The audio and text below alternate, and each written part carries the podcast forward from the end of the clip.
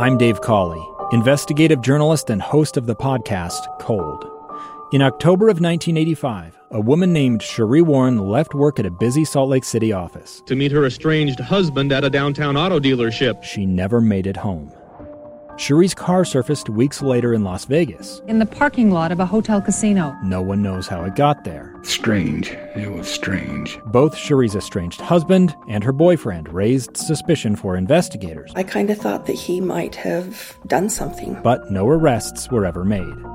In Cold Season 3, we dig into double lives, make new connections in the case, and examine the difficulty raised by reasonable doubt. We want answers just as much as anyone else. They have creeps like that now too, so nothing's changed. That's the new Cold Season 3 The Search for Sheree, now available anywhere you get your podcasts.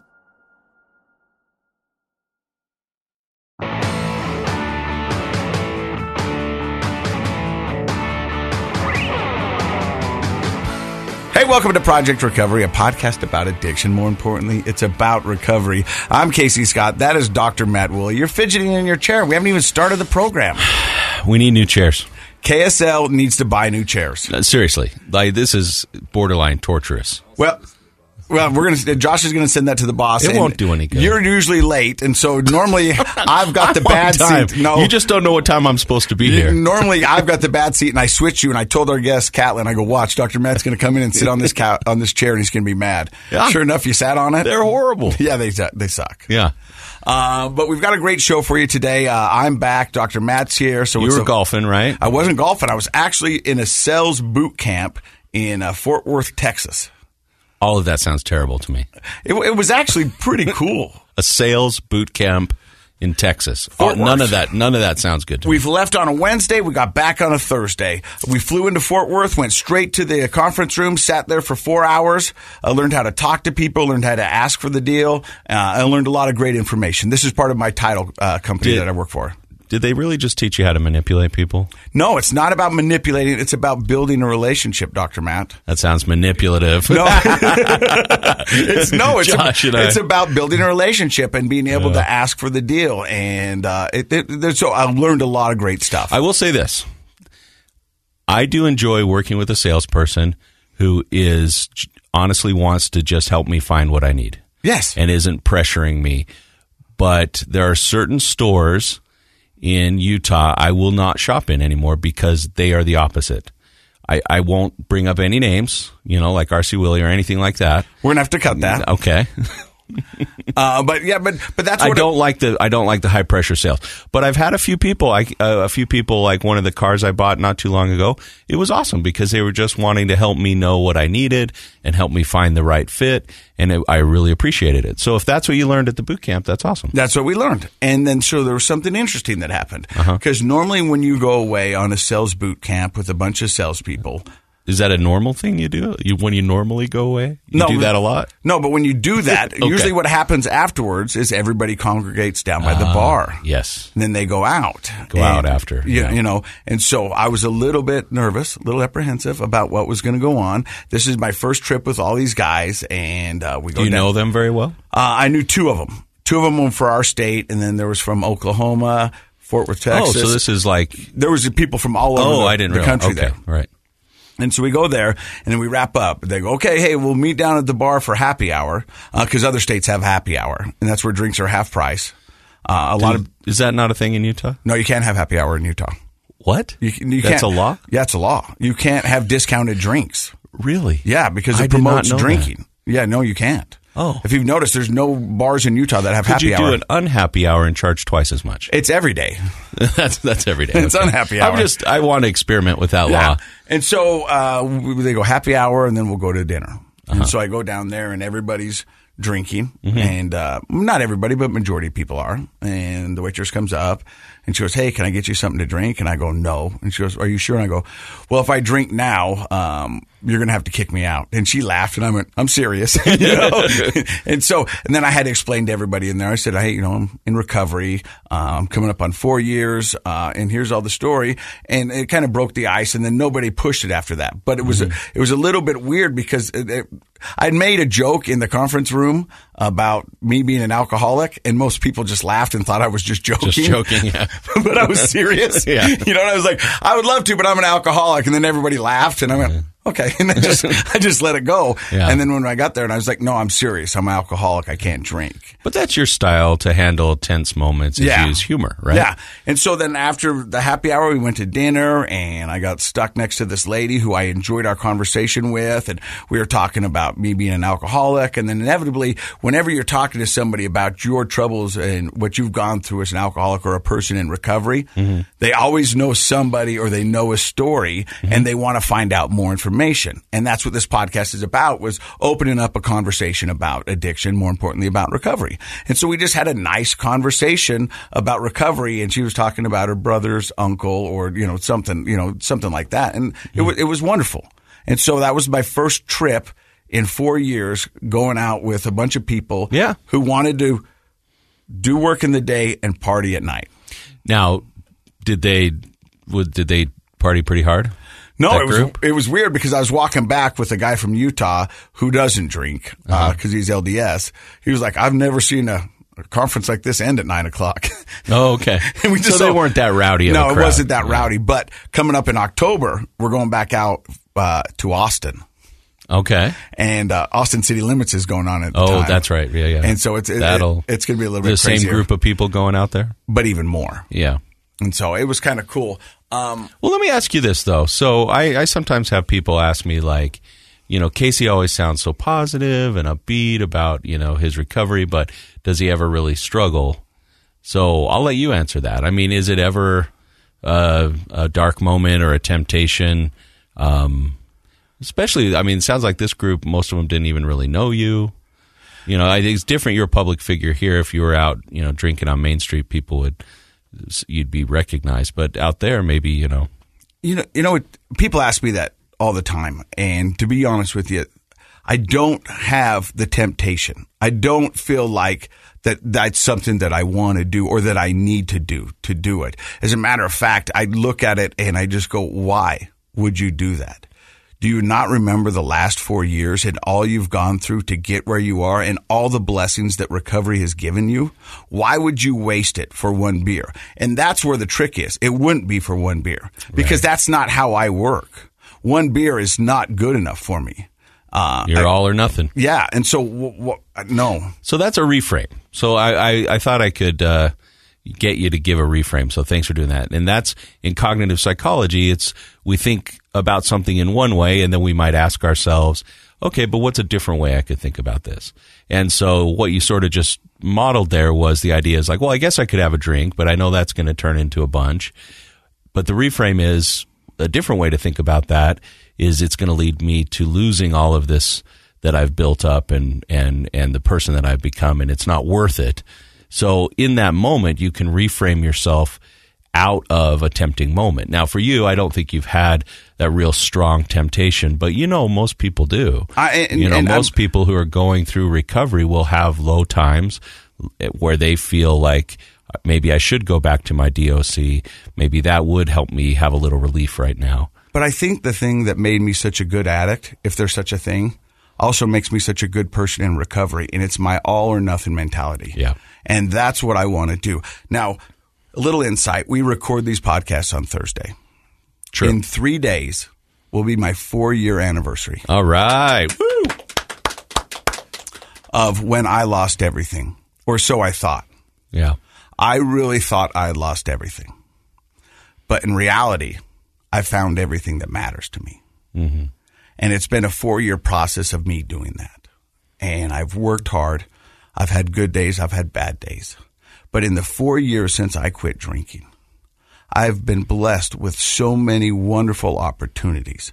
I've been able to appreciate authentic interactions with people in the public, with my kids, with my girlfriend, with my ex-wife, with my family, which I would have never had that opportunity had I kept drinking. My life was going down and it was going down fast.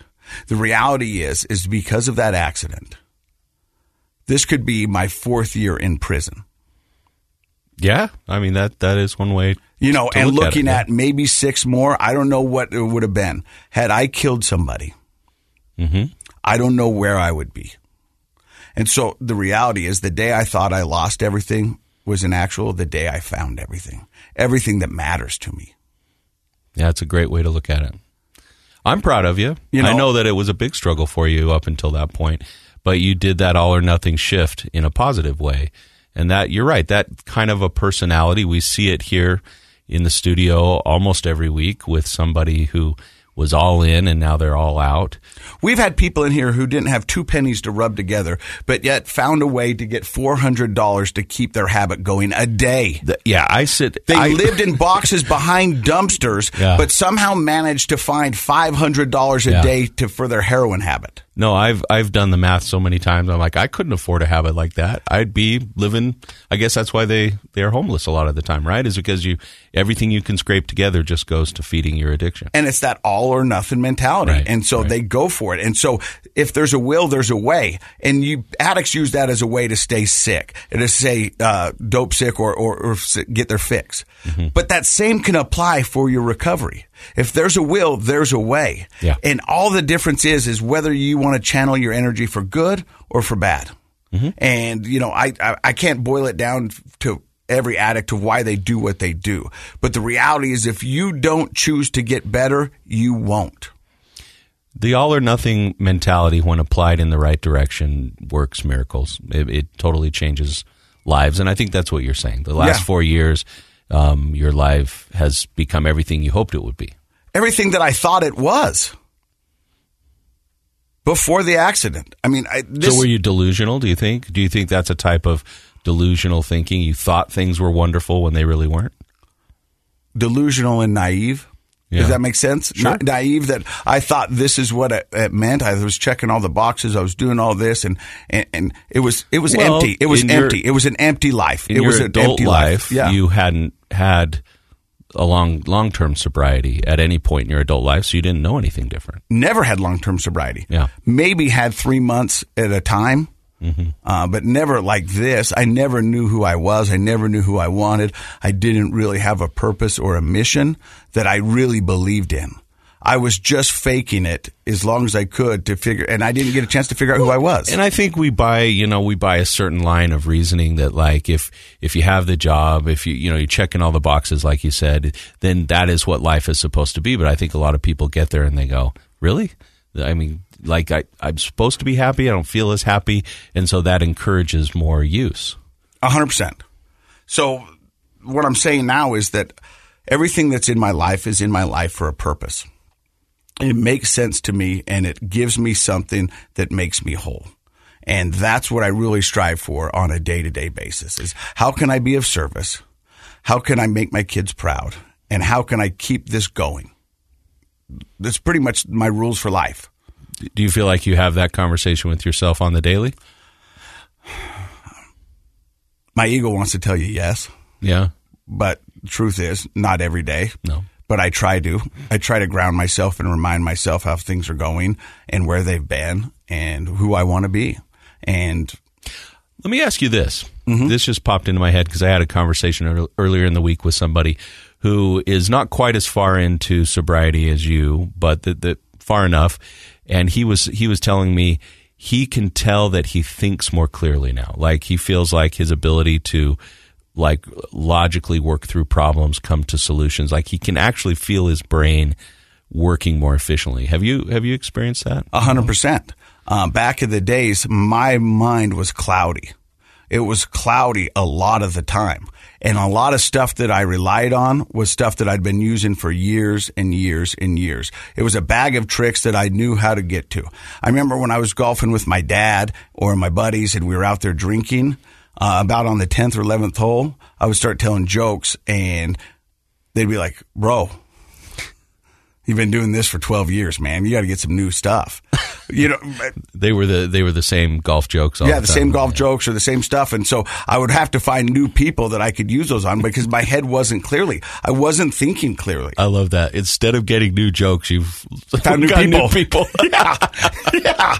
It's like, oh, have you heard this joke? Yeah. Okay, then I'll find someone out. Yeah. And, then- and when a new person would come in, I would get them first. And my friends would be like, oh, here we Yeah, go. here we go again. Same Yeah. old show. Yeah. But I think that's cool. I mean, I, I think there's all the social benefit, but I think people forget, you know, whether it's alcohol or other drugs, you're poisoning your brain and you're not allowing it to work at its full capacity. And, you know, it was, uh, it was just a cool experience as a therapist to have this person describe to me, um, it was, they were sharing an epiphany. They, they, it was a real moment of clarity for them that they could think on a higher level and problem solve on a higher level. And he was so happy about it. He was just so, really just happy to know that he could be a better version of himself. And I, I think that was a beautiful thing. I appreciate, you know, in my job having people share those things with me. Over the four years uh, of my recovery, I've had more than a dozen times where I've had those moments of clarity where I went, yes. It's just a reaffirmation of that I'm doing the right thing because it was just like, okay, yes, now this Yeah. makes sense, you know, You or if feel it. something went bad, it didn't go really bad because I didn't have alcohol there to compound it. Yeah.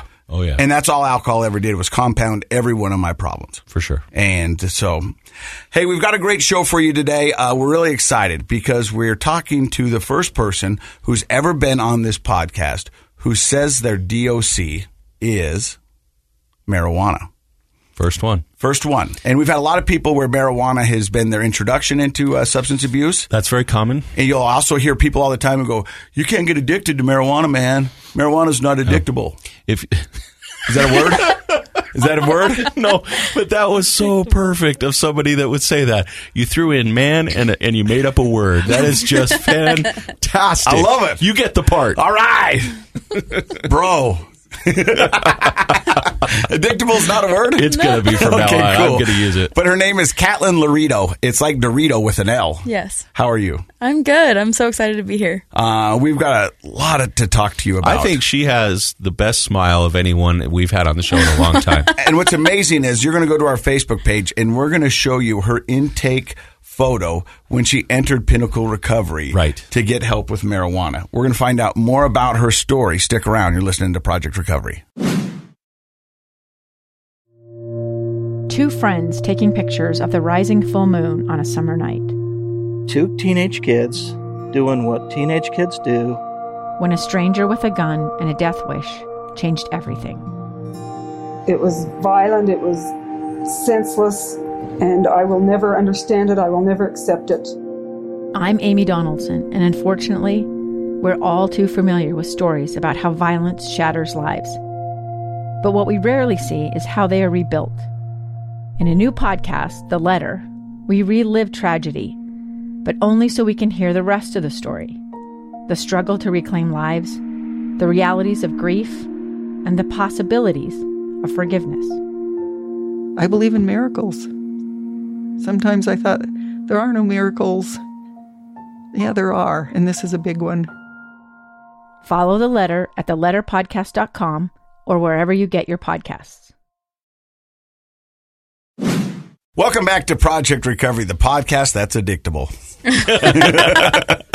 I'm Casey Scott. That's Dr. Matt Woolley. He's a clinical psychologist. He's he's also the one that corrects me when uh, I get out of line. Uh, I I'm not sure that's out of. I think that's we're creating a new a new phrase. I love it. Our guest today is Catlin. Don't say it, Caitlin. Uh, Laredo.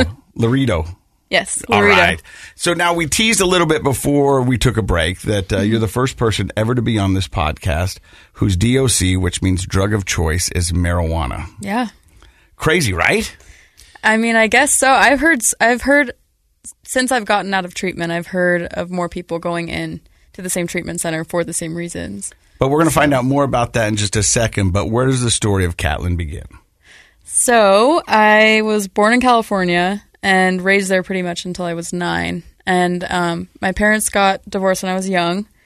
And um, I guess I moved out here when I was 9 and then I was living with my mom and my stepdad and my two half siblings and um, was traveling back and forth every other weekend to spend the weekend with my dad. in California, Right. Every other weekend. Wow, Mhm. that's a long. I mean, I assume you flew. You didn't drive yeah, that, did you? no, Oh. yeah. So flying unaccompanied minor. What was that like for you as a kid? Was that Well, scary or was it fun? I think as as a kid, I had a lot of fun with it because it was kind of something a that cool thing to do. unprecedented, or you know, it was it was cool. I didn't have a lot of friends that were doing the same thing, and um, I guess You're after the only third grader with frequent flyer miles. yeah, probably. exactly. Yeah. So You're- Dr. Matt's going to want to know: Was the divorce uh, a bad divorce? Was it a good divorce? How did you take the divorce? So they divorced before I could even remember. I think Mm. it was. My, I think my mom said it was around two. I was two years old, and um, they they don't get along, or they've never really gotten along. I think that it was it was nice having my stepdad as kind of like a buffer in between those two communicating. Or Did he take using- that role pretty well? Like sometimes a step parent does play a nice buffer role to be able to communicate between two parents that struggle. Yeah, I think that there was a lot of animosity, but between between them more so. I don't want to throw under the bus, but from my mom's from my mom's side, and she kind of like she uses humor as a way to kind of mask that a little bit. But I understand that. Casey knows a little bit about that. yeah, I think a lot of it kind of carried on into my anger issues because when you're told that you know you're just like your dad, Ooh, that's a that's a tough one. Yeah. Hey, parents listening, note note Yeah. to self: don't do that. yeah, don't don't do that because Yeah. it's it's like even if you're kidding, that's still half of who I am. Well, You know? so Freud talked about jokes, and he got a few things right. One of the things he profiled for a while were were jokes, but but those aren't really jokes, are they? Like like it sounds humorous and it's sort of you know sold as a joke, but when you listen to what the person's saying, it's like it's biting, right? Right. So there's a grating undertone to what's It's like the people said. who go, I don't want to be racist, but well, then do not Then finish that fin- sentence. just be Yeah. done, do not right? finish Yeah. that sentence. Mm-hmm. It's like they're, they're they're giving you a, a like an out, and you know this is, but it, but in reality, you go, no, they're it's Steve. justifying their Yeah. racism in that case. But yeah, that's tough as a kid because children need to be treated as individuals and not negatively compared to like a you know a, a ex spouse or something. So that Right. was probably tough. Yeah, But Catlin, you find it, you finally ended up living in uh, Park City, Utah. Park City, yeah. So I went to school. I went to school out there from fourth grade till was it at sixth grade, and then I spent a year in California with my dad, and that was that was due to just my mom and I clashing, and it's that's when um, I think a lot of the depression, which for me, my depression manifested in anger more than anything else. It wasn't like I was I'm glad you bring that up because that is a really common misconception that depression is, you know, sadness, stay in bed, low energy. Mhm. And of course, that's pretty easy to show visually. So that's what makes it into the TV shows and the movies when we want to show someone's depressed. Mhm. The reality is, young people, and especially men, but men of all ages, but especially young people, uh, irritability and anger and sort of an agitated energy um, are really common manifestations of depression. Yeah. I definitely experienced all of those things as a kid. I was very angsty, angry at the world. And so you decided, or maybe your parents decided, it's time for a change and send you Yeah, it was one of those things where it was like, I, I'm just going to go live with dad. I want to live with dad. And she's like, you know what? I've heard enough of this. You're going to go live with your dad for a year. And that, unfortunately, it didn't work out. It was, um, I love my dad. I'm very close with my dad. And he, he was doing his best as a single parent, trying to manage a business that he had started while also having a kid who's starting at a new school, um, a new community, trying to make new friends and Was that junior high? You just Yeah, like junior that? high. So that's that's a big switch, leaving your community and then Yeah. going to California and starting junior high and Mhm. all the stuff that goes along with being in junior high. That's a stressful time, and I would say. Uh, you know, in retrospect, it's easy to criticize. So this isn't a criticism, but a lot of parents do what your parents did. Instead of trying to understand and address the underlying issues of why you're angry, it's more like, well, we'll just move you to another house, Yeah. right? Yeah. and it's and those the we we hope those big changes make a difference, but they don't usually. How did your anger and depression go? I think that it was more so just a lot of isolation and sadness during that year because I I just felt alone. I didn't have you know, I had a couple friends here and there, but it was it was so different going from being in a space where I've known all the kids since fourth grade. We've gone through every grade together and And small integrated. town Yeah. comparatively, right? to Orange County, and it's What part of Orange County? we were right by Coto de Caza. Okay. I was when I was a kid I lived in Fullerton. Okay. So the Orange County can be a little crazy. I can Yeah. imagine. But you only lasted a year there. You said you were very angsty, and Yes. uh, eventually it led to you coming back to Park City, Utah. hmm So I came back here. Um, I was going into eighth grade, so I did eighth grade and ninth grade, and then you go into the high school. So, at any point, uh, your angsty preteens and teen years, did you experiment with alcohol or drugs? Yes. So I was first introduced to pot. I think it started with pot and then um, just drinking here and there. But I really fell in love with weed when I was in high school. And I think it was it was the whole process of it, you know, rolling it, smoking it and finding it and hiding it. It was the whole Ritual. yeah, the ritual of it that I really liked. And Plus, it's a rebellion, right? Like I could just tell by the way you're looking when you're talking about that. It was sort of like, oh, this is my secret thing. Yeah, this is like my right, thing, and I can rebel. And Mhm. so many teenagers. I mean, that's actually one of the arguments for decriminalizing things is is that it takes away that fun, uh, for lack of a better term, of of finding it and being a being a sneaky kid. Yeah. Did you ever get in trouble for it with the cops or high school or anything? No, I didn't. I think there was always the suspicion among like the teachers and the staff at the high school, but that was mostly because I was hanging out with the other stoner kids and You could have been a little paranoid. could have been paranoid. it could have been a side effect. Well, of the I mean, we're talking use. about Park City, so I think Yeah. she wasn't the only kid in school. Yeah. Yeah. But you don't end up on a podcast because you never get caught. Something usually seems to have to go awry. Right. So I would say my senior year of high school and then going into my first couple of years in college, I really started partying where it was um and I was also pre- I left this out, but I was prescribed Adderall in in high school. That was something that I I feel like I'd completely manipulated my way into getting that prescription. And um I was partying with So somebody alcohol, told you you had ADHD, attention problems. Someone gave me an Adderall, and Somebody I was if like, you say you have ADHD, You- they'll you can go get it. That's yeah, what I. so- that's what I'm wondering. mhm, someone I I tried it from a friend, and I was like, this is this is it. Like I'm going to be able to. I'm basically a certified genius when I'm on this drug, and that's what everyone thinks, right?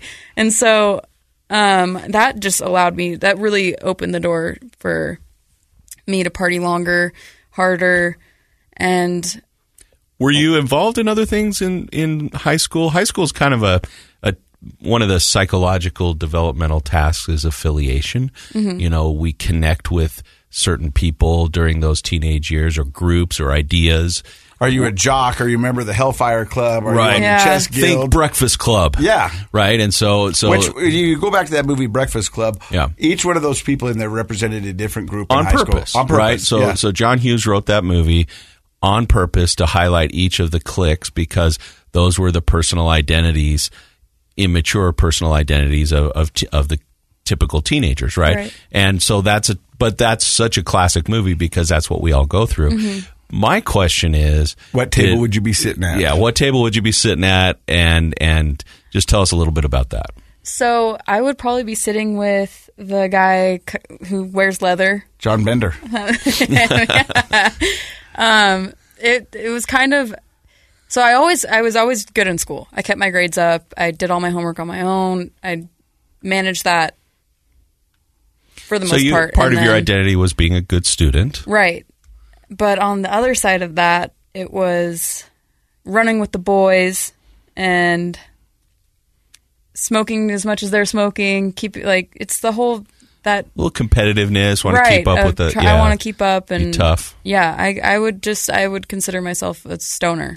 So so the so the the parking lot crowd, the the stoner crowd, that was more your group. You didn't you weren't in the orchestra or that no, kind of stuff. I didn't. I, I s- okay. So I got a job when I was fourteen, and so I worked consistently from that point, basically until now, I've I've always been employed. What was somewhere. your high school first job when you were 14? I worked at a Native American trading post store on Main Street, which was awesome and Main fun Street, Park and- City, yeah. yeah, meeting a lot of different walks Do you have of life celebrities come in and all that kind of Yeah. stuff? Yeah.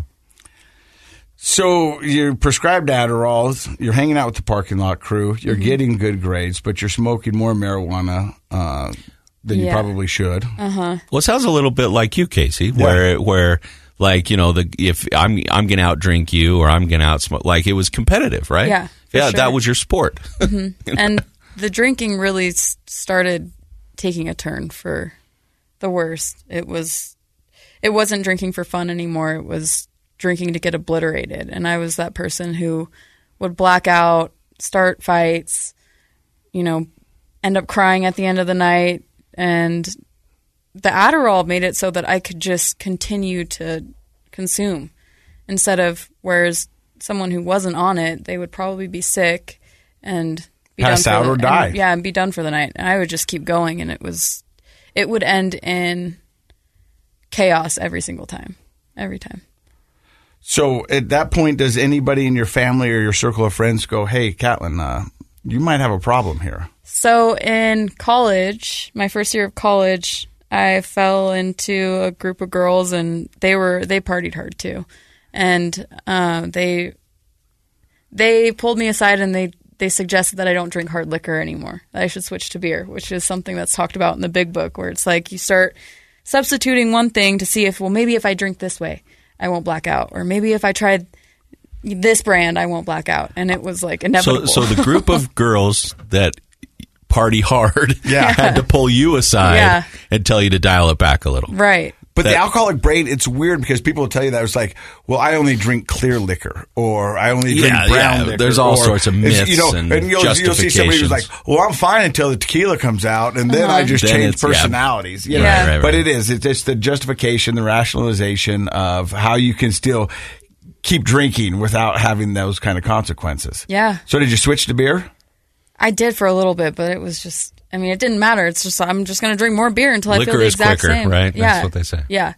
So, I think I moved away from hanging out with those friends, and I was kind of just trying to find my people. And I turned 21, and a month after I turned 21, I got a DUI. Ooh.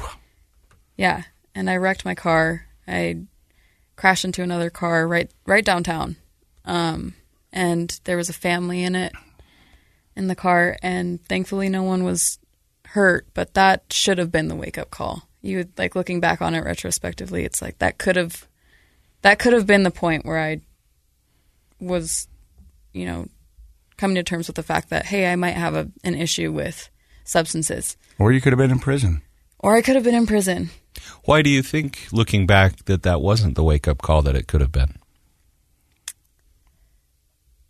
I think that it was almost an excuse to go harder for me, which is it's it doesn't make sense. It doesn't make any logical sense, but now it was like now I don't have a car.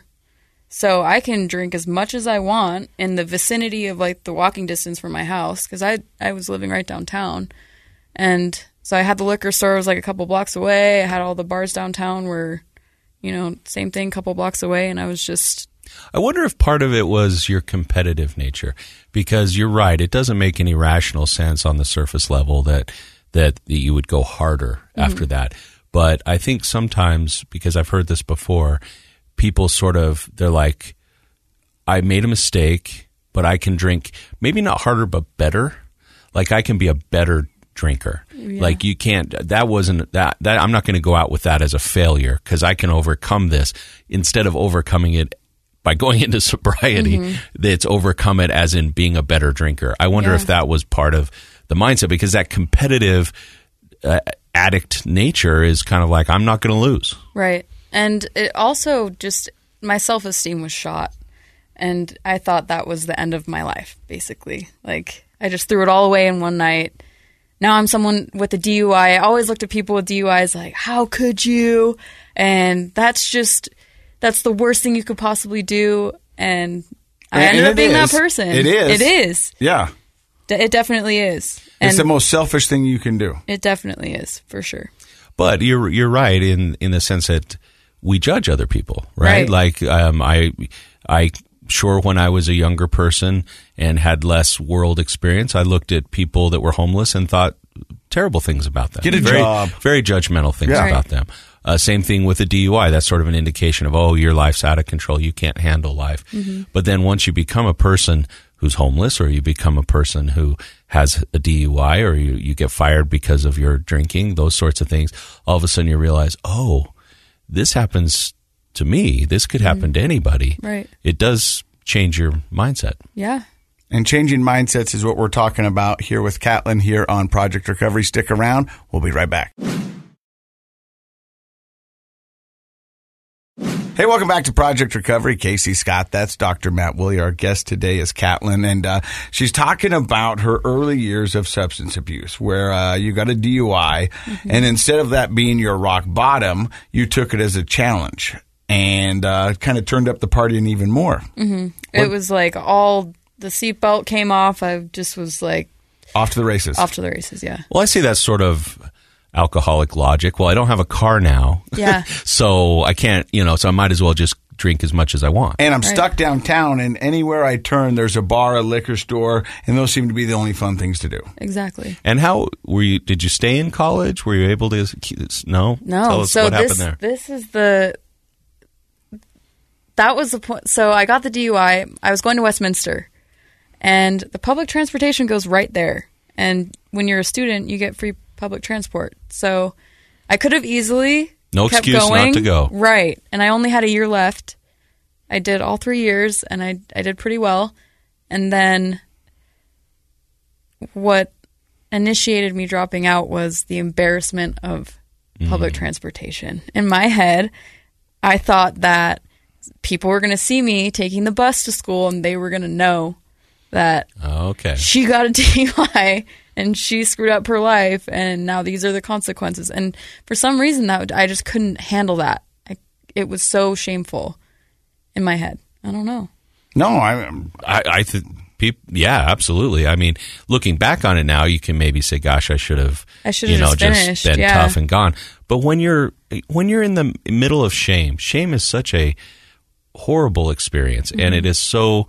Um, depressing of your positive behaviors like it just destroys the sense of who you are so i could definitely see how the the shame of that or the fear that you'd be shamed by others would stop you So, how did you tell your parents you weren't going to school?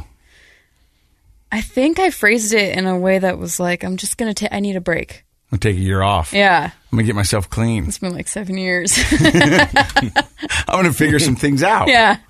And did you? What did you do with that year? I partied and I was working at the comedy club downtown. And that's, you know, when you're in a club environment, it's like you get off work and the first thing you do is you go to the nearest bar and just start slamming shots. And that, that was my life for a year. And uh, then I got into a relationship and it was a six year long relationship. And so that was basically my life was just working the day job at the you know, the desk job. And then at night, I would go to the comedy club downtown. And throughout all of that, I'm smoking during the day, you know, wake up, smoke, go to work, get off, smoke, go to my other job, get off work from there, drink. And So, at what point would you say your DOC became weed? Because it sounds like up to this point in your story, alcohol's kind of caused you the most trouble. But at what point did marijuana start to become like your main drug of choice? I would say when COVID hit, it really just shook everything up. The club closed. I wasn't going into work anymore. I was working from home. So it was just the easiest access thing. I mean, I had my work desk, and right around the corner, I had my bong. And so it was just right there. And alcohol wasn't fun for me anymore. I wasn't I was I was I was getting off of work and I was just taking shots. It wasn't like I was like I'm going to have relax and have a beer. It was just I'm going to take 3 shots and sit here and wait and then I'm going to smoke and get, you know, crossfaded as they say and just sit in my house and do nothing. And so that's what I did. I think that is such uh, one of the tragedies of, of COVID, other than COVID itself. I get it. Um, is that it encouraged so much substance abuse. Um, and we're peop- starting to see the the, the Mhm. outside of that. You know what I mean? I mean, yeah, I we're mean, the the effects of that. Mhm. Um, so many people got into the habit of doing exactly what you're describing. Mhm. Is they're home, and you know, five o'clock becomes three o'clock, becomes noon, and you know, you can people figured out pretty quickly. I can sort of do this job and be drunk or be high. Yep. And the, I've got nowhere to the go. boredom, the isolation, and the depression that comes from that. w Mhm. People tried to alleviate that with substances, mostly alcohol and marijuana. You Yeah. know? so you so you you switch from mostly drinking to mostly smoking, Yeah. and, uh, And won't- I think that was really caused by the anxiety that I started experiencing. was the anxiety caused by COVID and the unknown, and the world's kind of changing and stopping, or were you So getting this is anxiety from the drinking? I don't know. And Dr. Heather from Pinnacle would say it was the marijuana. Long term marijuana use, sometimes it happens where it just has this switch where all the things it used to do for you, it'll start doing the opposite. And We call those paradoxical effects of marijuana. Yeah. Ooh, that's a good word. It becomes the opposite. Paradoxical. Instead, instead of relaxed, you become anxious. And I can tell you that doesn't happen once in a while. That happens a lot. People mm-hmm. who use marijuana regularly over a long period of time often become anxious. Not just, you always hear the stories about, oh, I got paranoid a couple of times. This is different. This is, it, it creates an anxiety disorder. And in fact, if you look in the DSM manual about disorders, there's, you can, you know, anxiety induced substance abuse disorder, you know. Mm-hmm. yeah, so and I my body just couldn't handle drinking like it it used to. My GI system was just taking a hit. I mean, I I was like losing weight. I couldn't really. I had no appetite whatsoever. It, it, I had to force feed myself, and I was just I wasn't I wasn't sleeping, and I think alcohol just it was not it wasn't doing anything for me anymore. It was making me feel more out of control and dealing with the anxiety. All I wanted to feel was in control. And marijuana was doing that for a while. Yeah, I thought so. I didn't put two and two together that my anxiety was caused by the marijuana. So I was treating my anxiety with more marijuana, which was causing more anxiety. And so I would treat it with more marijuana until the day that I called Mary Kay at Pinnacle. Now, at what point or how much marijuana were you doing? Uh, because I think people would want to know that. You, you know, I mean, because when we've had people on here, they go, "When I've been drinking, I was drinking a half a gallon a day, Yeah. or I was drinking three gallons a week." I, and I think people would be interested to know how much marijuana were you smoking, Yeah, it was about an ounce a week at the end. which is quite a bit. That's quite a bit. And I would say that's important, but maybe what's even more important is you were smoking every day. Right. All And- day. Every day, Every all day. day. And Yeah. so that's that's the, the um, the actual overall amount is important, Mhm. but that regularity of just having the, all the chemicals that come with it. It's not just the THC, but everything else that comes with Mhm. the weed and whatever strain you were smoking, uh, that sort of thing. Every single day, all day, your brain isn't getting a break. Yeah, it was it was such a cycle that I was caught in. I couldn't at the very tail end of it when I was only sleeping for 2 hours, I would be I would wake up and go sit in my kitchen and the o- I distinctly remember the only time I felt relief was when I would exhale. When after I would take a, a hit and then I would exhale was the only time that I didn't feel the anxiety. And then right after, it was like a wave was washing over me where I just couldn't, I didn't know what to do. Where was your boyfriend during all this? He was trying his best to, he, I, I, he, he didn't know what to do. He didn't know how to approach it because I was in such a state of panic all of the time because I was just trying to make sense of where this anxiety was coming from.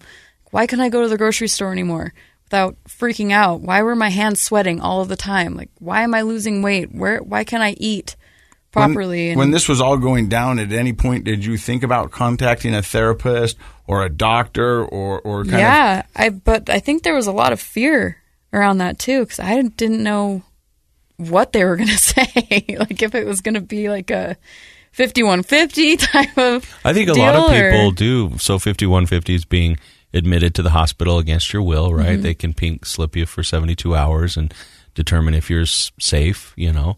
And so I think a lot of people who are in those states become so anxious that they are also paranoid. Would you say you had some paranoia? definitely had paranoia. and that will sure. usually stop a person because then your your worst fears seem very real like they're going to lock me up or i'm going to go to jail this is an illegal Yeah. substance the way Mhm. you know all that kind of stuff Yeah.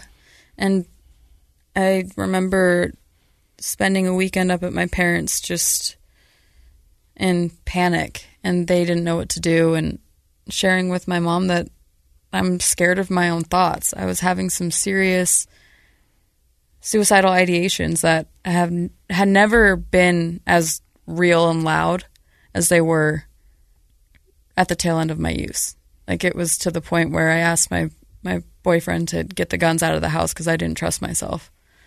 Like my body, I just I felt such discontent that I couldn't fathom living another day in the state I was in. and that is such a good description of when you realize your own thoughts your own mind seems foreign Mhm. like it's working against you you Yeah. feel scared of your own mental processes which we usually feel like hey that's who i am but if it can feel like your brain turns on you doesn't it Yeah. How about um, with this amount of regular smoking, all the anxiety, the suicidal thinking? Would you also say that you lost touch with reality at times, like hallucinating? Definitely. I recall like hearing things, not feeling like in my own body. It felt like I was I don't know, like I don't know how to describe it. It was just it was like on the verge of psychosis. I just Well, I couldn't I mean, if you were sense. hearing things, it probably was psychosis. Yeah. Right? Yeah. And psychosis you know, means we're having, um, you know, hallucinations. Uh, so hearing, seeing, smelling, feeling things that aren't really there. Delusions are, you know, inaccurate thoughts. So it sounds like you were having some of all of that. Mhm. And, you know, a lot of times people who don't know much about mental health, they think, oh, someone with schizophrenia, that's kind of scary. It must be sort of a genetic thing. And it's like, well, you know, that's scary for that person. They're generally not dangerous to anyone. Um, and it, it would be very tough to have psychosis. But more people are treated for, we'll call it self induced psychosis through substance abuse than are treated for schizophrenia. Did you know that? I didn't know that. yeah, That's- more people cause their own psychosis through drug use Mhm. than people who just inherit it naturally. And so, you know, there is a, again a diagnosis for that, which is substance abuse, uh, substance induced psychosis. Yeah. And so that is, you know, you were at a pretty fragile place neurologically. You were having all of the neurological breakdown symptoms that one could have, but it wasn't from meth. You know, it wasn't from opiates. It was from marijuana, the drug that everyone nowadays likes to say is the cure for everything. Right. Don't panic. It's organic. Yeah. Yeah, if it rhymes, it's that's okay. What, that's what the hippies say. Yeah. You- Uh-huh. You, know, but you spend a week with your parents up in Park City. hmm Uh, you're telling your mom you're scared. You don't know what to do. You've instructed your boyfriend to get all the guns out of the house. hmm You're at a tipping point, a breaking point. Yeah. So what do you do? So my mom was like, I, I don't know what to do with you anymore. Like, you need to decide do you want to go to uni? Is that going to help you? And, you know, I told her, I'm like, there's nothing they can do. It's not a detox. Like, I don't need to, I can't, you can't just detox from marijuana in the same way that you can detox from other substances where you go into a facility and they, Put you on Librium, yeah, Ativan, and, that's what they did and when then I they went put you back uni. out, right? Yeah. It's like there was something deeper going on. I felt, you know, I felt like I was losing my mind, and it was just terrifying. And so I went back to my house. Um, my boyfriend was kind of in the same boat of like, I, I don't know what to do. Like, I don't have any answers for you. And I think that's really what I was doing was I was searching for an answer to why, like, what was causing these feelings. And um, the morning that I went to Pinnacle, I just woke up and it was like something in me was like, it's either you do something about it or we're done here. And I decided to do something about it. So got on the internet. My mom found Pinnacle. I gave Mary Kay a call. She's an angel, and she got me in the same day. And I started my journey to recovery. In recovery. And you joined uh, Pinnacle during the height of COVID. Yeah. I went in, the day I went in was November 30th, 2020. Yeah, that was for sure. Mhm. Now I'm gonna just take a little side canyon here for here a we go. second and um, and make a plug for Uni, or which is now Huntsman Mental Health Institute. That um, you can go there, and they will help you kind of find where you need to be. Yeah. So just, I, I think a lot of times people get a little afraid of a psychiatric facility, like, oh, they're going to keep me. It's going to be against my will Yeah. but they do have a great receiving center there where people can come in in any state, suicidal, or if they're struggling with substance abuse or mental health issues. You had all 3 Mhm. and they can sit and talk with a person, help them understand where they need to go. Yeah. So they may they may say, "Hey, actually, this isn't the best place for you. This other place might be the best for you." And that's actually how I found Pinnacle because that's the recovery center I went to. I went there for a detox off of alcohol and it was Ativan and Librium and somebody from Pinnacle came over and talked to me. But in my head as a parent and, you know, when you're sitting there with your parents and your boyfriend, they don't know what to do.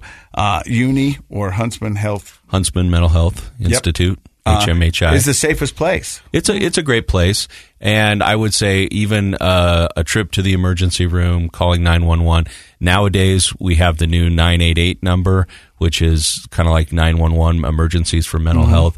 And here in, in Salt Lake, through uh, the University Healthcare, we have 801 587 3000, which is a 24 hour, um, you know, uh, crisis line.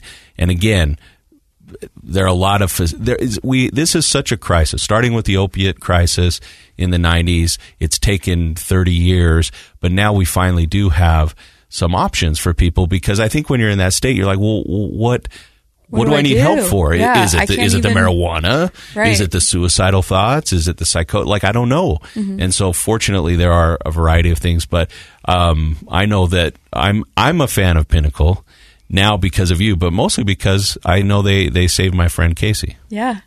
I need to ask about how you received at the house because I remember when I was in the house uh, and I went to my first meeting. I've said this on the podcast before. I mean, I was in there with people who were on meth, heroin, opioids, and Mhm. all this other stuff. And I thought I'm not supposed to be here because I'm, I'm here for Bud Light. Yeah. You know what I mean? And and, and I don't I don't belong with you guys because I, I mean that's really how my head was thinking. I like I.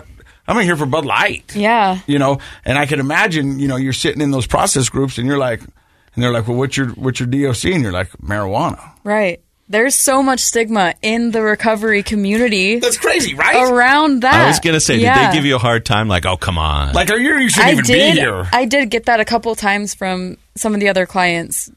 Um, not not the ones that I ended up like finishing out with, but some of them that came in and then left. It was like, oh, that's it. That was the attitude. Was Yeah. like, that's Yeah. that's it, and it's like, yeah, that's it. But we both ended up in the same s- Yeah. spot, so it Yeah. doesn't really matter what brought us Right. to the breaking point. It's it's the fact that we all ended up in the same in the same space, wanting to get better. you don't need any more validation, but just to validate what you're saying, Yeah. there is more and more research coming out. I've read several articles this, just published this year about psychosis and marijuana Mhm. and how anybody who might be predisposed to any mental health issue, anxiety, depression, anything like that, if you are regularly smoking marijuana, you're putting yourself at such a high risk for not just exacerbating your own mental health issue like getting more depressed uh, or getting more anxious, but actually creating psychosis, which would be one of the worst experiences I think a person could have. Yeah. So Scary. when people, that's just ignorance, Mhm. understandably, because people uh, for decades have said it's, you know, it's okay for you, and now we have uh, it's medicinal It's And- and- medicinal, and, i'm and not going to argue the, the benefits there, of it there may be, there may be, but gonna, i'll be honest with you. The more and more that it's out there, I think the less awesome people are realizing. At least people in the in the healthcare are realizing, uh, it doesn't really do everything that you think it's going to do for you, and so it may help with some things. And so, if you're a listener who's using it and it's helping you, that's fine. I hope you're doing it the right way. But just understand, it is not uh, without risk. Right. It is a drug. It's it's a drug like any other that can put you Yeah. in, in one of the worst situations of your life. So, what was your turning point uh, in Pinnacle that uh, made you think that okay, I'm, I'm I'm starting to figure this out? Yeah. Um, so I think just working with Eddie and the rest of the clinical staff there and uh, coming to an understanding that the life that I was living before was not the best that it was ever going to be. Because I think I really got stuck in that mentality after I got my DUI and I was just using and I was making good money and I could support myself. That this is as good as it's going to get. It's just, it's not going to get any better. And so going into a treatment center, talking to the, a lot of the staff there and some of the people that have been in recovery themselves and recognizing that as long as I'm willing to put the work in, I can make a life for myself, even tenfold what I previously thought was the best it was going to get, you know? Yeah, it's a it's I think that's your depression talking, right? Mhm. You were probably like, Well, I'm supporting myself and I'm making good money and I guess this is it. This Yeah. is you know, this is adult life. I'm Yeah. over I'm in my twenties, I guess this is what's gonna be like. And that's sort of that sort of negative, pessimistic, even if it didn't feel overly pessimistic, it's it's certainly self limiting. Mhm. And depression is very self limiting. We kind of think, Oh, this is I guess it can't get any better. Right. Can I ask you about the 12 step rooms? Um, because you Yeah. like to use the 12 step, but I you're, do. you're not really an alcoholic. You're Right. marijuana. Right. So that was a whole come to Jesus moment, I guess, for me was finding my sponsor and working through the first couple of chapters and having those questions of I don't know if I belong in this because I'm not I wouldn't I wouldn't classify classify myself as a textbook alcoholic. But we were going through it and she was like, "Well, did you experience the you know, using one one substance and trying to substitute it for another?" It's like, "Check." Okay, well, did you, you know, did you did you start making compromises with yourself about how you were going to use at what times a about check? And it's like i checked all the boxes for what it says in the big book as what would be defined as an alcoholic. And it might be a different substance but it's still all of the same symptoms of this disease. And so it was that's just like where i stand in my truth and you know i still do get the kind of like the side eyes from people when I share that DOC, my DOC is marijuana, and that's what broke me. That's what sent me to treatment, and you know, almost I almost lost my mind. Like I was three days away from they. My therapist told me in Pinnacle, he said, if by day three you haven't calmed down, I'm I need to refer you to a higher level of care where they can go and hmm. sedate you because I don't know what to do. We we don't have a more the medical intervention because your body was breaking down. yeah. Yeah. Yeah. So now, how long do you have under your sobriety belt? I have as of yesterday, I checked today, I have 21 months. Congratulations. Very Thank good. you. Very good. Thank That's you. excellent. So, what does life look like for you now? Oh, life is life is a trip sober. It's amazing. it's like all the things I'll co-sign that all Yeah, day long. It's it's It- incredible. It's a trip. It's amazing. It's wonderful. Yes, it's all the things that I never thought. It would be. Po- yeah, possible. Like I, I like, find you guys have fun being sober? Yeah, I, mean, have so much fun sober. Like I'll go out with my sober friends, and we're like, people must look at us and think that we are wasted because we're just like laughing and having the best time and just being goofy and You're feeling real joy. yeah, Yeah. absolutely. And not to say that it's it's like that all the time. I've definitely had ups and downs. ups and downs, some serious ups and downs, like the long term relationship ending was a down, but working through having the skills to now manage those hardships where before I got sober they would just decimate me. Yeah. Like I mean, I I remember I had an issue with my motor on my window. This is before I got sober and it kept on collapsing on itself and it just I thought the world was going to end because of that. I didn't know what I was going to troubles do. were too much. Uh, yeah. Yeah. And I was having lunch with my mom, and she just looked at me. She's like, "I'm, I don't, I'm not dealing with this. Like, you, you go figure it out." And now it's like I have stuff like that come up all the time, and it's just, you know, So the difference, I think, is when a person is in their substance abuse, Mhm. they're fragile. yeah, They're they're mentally and emotionally fragile. They're physically fragile. When you are in recovery, you're resilient, and Mhm. I think that's what you're describing. Like you look resilient, you sound resilient, you can handle the curveballs because life still gets hard. Yeah. right. Absolutely. But now you've got, like you said, the skills, the tools to to handle it, and that resilience makes a person optimistic. Like, hey, I can do even more. yeah. I think not only is she optimistic, she radiates joy. I mean, you, you look at her and you really do radiate. I mean, it's, Absolutely. it's, it's that Thank smile. you. You. just go, it's infectious. I go, it's it's like when Harry met Sally. I want what she's having. Yeah, you know what I mean. okay, but, but does that make sense? Yes, yes. You know what I- I was want some too. Yeah, I mean, because it, you just seem so happy. And it's such a joy to have you, and, and I'm glad life is doing wonderful for you because Thank you. deserve all the happiness. Share with us for the listeners Mhm. just what's it. It doesn't have to be groundbreaking, but what's something you rely on pretty regularly, daily or regularly, that just helps you maintain this. Oh, I this, know uh, this. glow. I'm gonna knock this answer out of the park because it's at like 100% FTR. Fit to Recover has given me so much in my sobriety. It's where I met all of my friends. It's where I make most of my connections. It's where I find opportunities of service. You know, it's the community there is unlike anything else. And if you don't know what FTR is, it's Fit to Recover.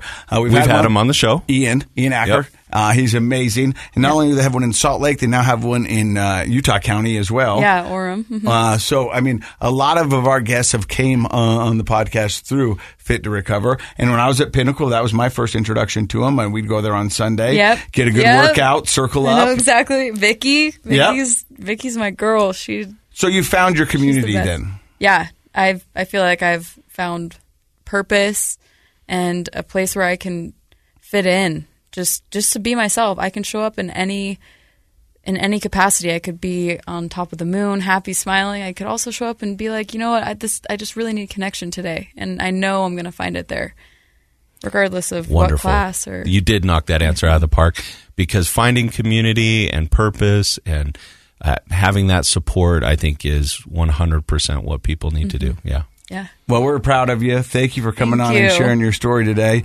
Uh, Dr. Matt, any takeaways?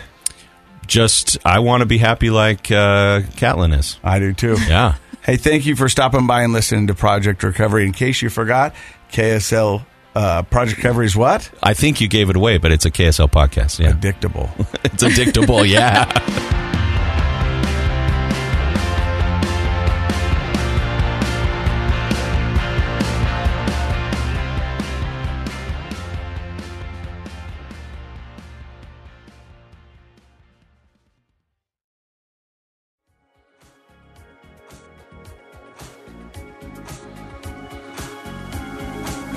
contents of this program are for informational purposes only. The program is not intended to be a substitute for professional medical advice, diagnosis, or treatment. Always seek the advice of your physician, licensed therapist, or other qualified health provider with any questions you may have regarding a medical condition. Never disregard professional medical advice or delay in seeking it because of something you've heard on this program. KSL does not recommend or endorse any specific tests, physicians, products, procedures, opinions, or other information that may be mentioned on the program. Reliance on any information provided on the program is solely at your own risk. I'm Dave Cawley, investigative journalist and host of the podcast Cold. Don't miss Cold's new season three, where I look into the unsolved disappearance of Sheree Warren, a woman last seen leaving her job at a Salt Lake City office in 1985. Police cast suspicion on Sheree's estranged husband and boyfriend, but never made any arrests or recovered Sheree's remains. Find Cold Season 3, The Search for Sheree, anywhere you get your podcasts.